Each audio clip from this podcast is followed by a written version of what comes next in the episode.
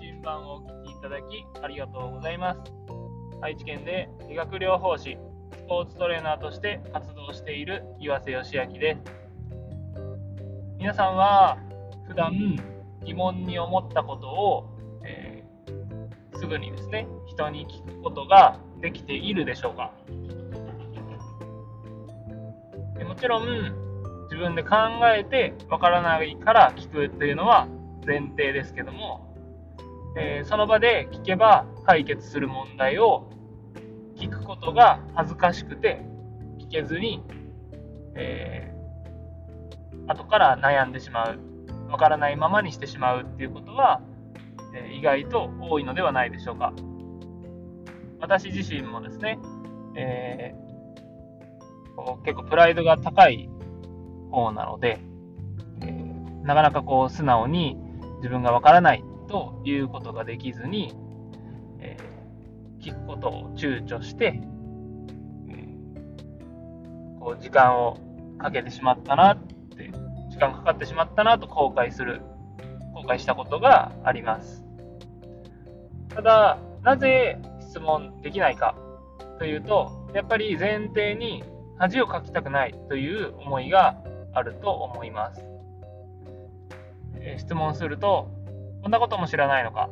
と馬鹿にされるような気がしてしまったりとかして、えー、そのままわからない、分かったふりをしてやり過ごそうとするっていうことが、えー、結構ありました。今でも、今では、えー、以前よりは素直にですね、わからないですっていうことができるようになったと思いますけども、まだまだ、え、そういうのはプライドが邪魔して、うまく質問できないなっていう時はあります。ただですね、えー、自分目線で考えてしまうと、えー、恥をかくかもしれないっていうような視点が入ってしまうんですけども、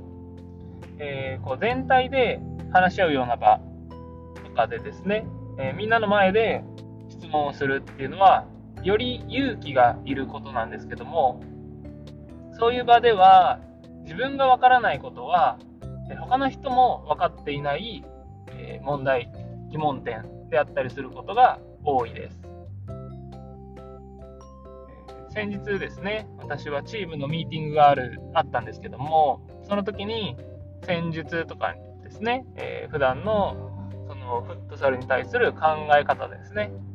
についてわからないところを、えー、一つ一つ提示してもらって、それについて解決していくっていうことをやったんですけども、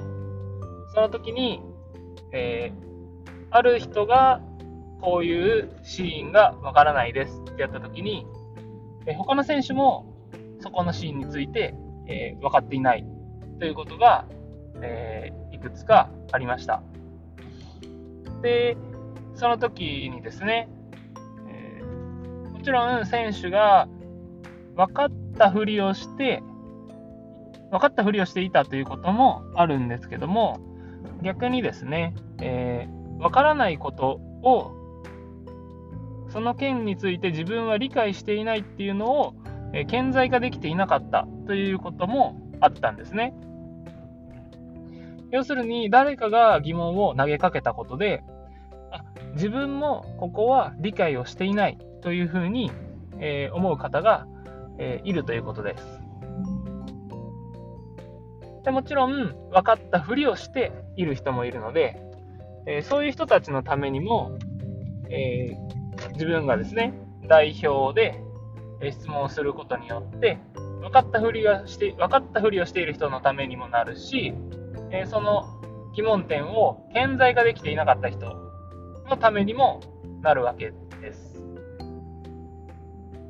なので、えー、みんなの前で質問をするっていうのは、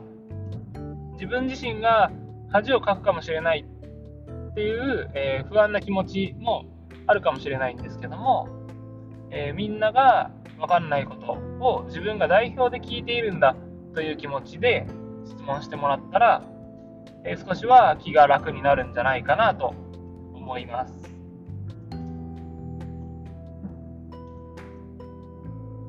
もちろんあのプライベートな内容とかを質問するときは質問というか自分のプライベートな部分に触れるときは全体の場では喋、えー、りづらいというのが、え、あるので、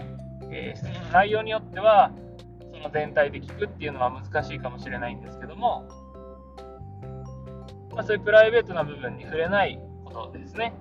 というのは恥ずかしがらずに、え聞くと、え一番やっぱりこう自分自身のためになりますしそういう場で質問したことっていうのは自分の記憶にですねしっかりと残りやすいと思いますので、えー、怖がることなくですね、質問していけるようになるといいのかなと思います。これはまあ私自身にも言えることなんですけどね。よくことわざで、えー、聞くは一時の恥、聞かぬは一生の恥という言葉があります。わからないことをわからないまま過ごすと、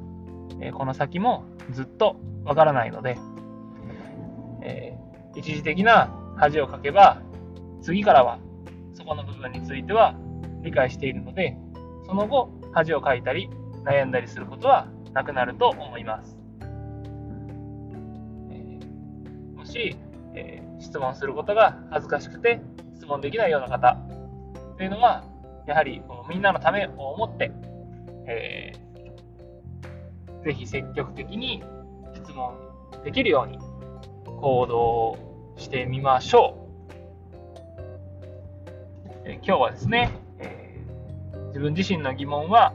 自分だけのものではないですよというようなお話を共有させていただきました。えー、お聴きいただきありがとうございます。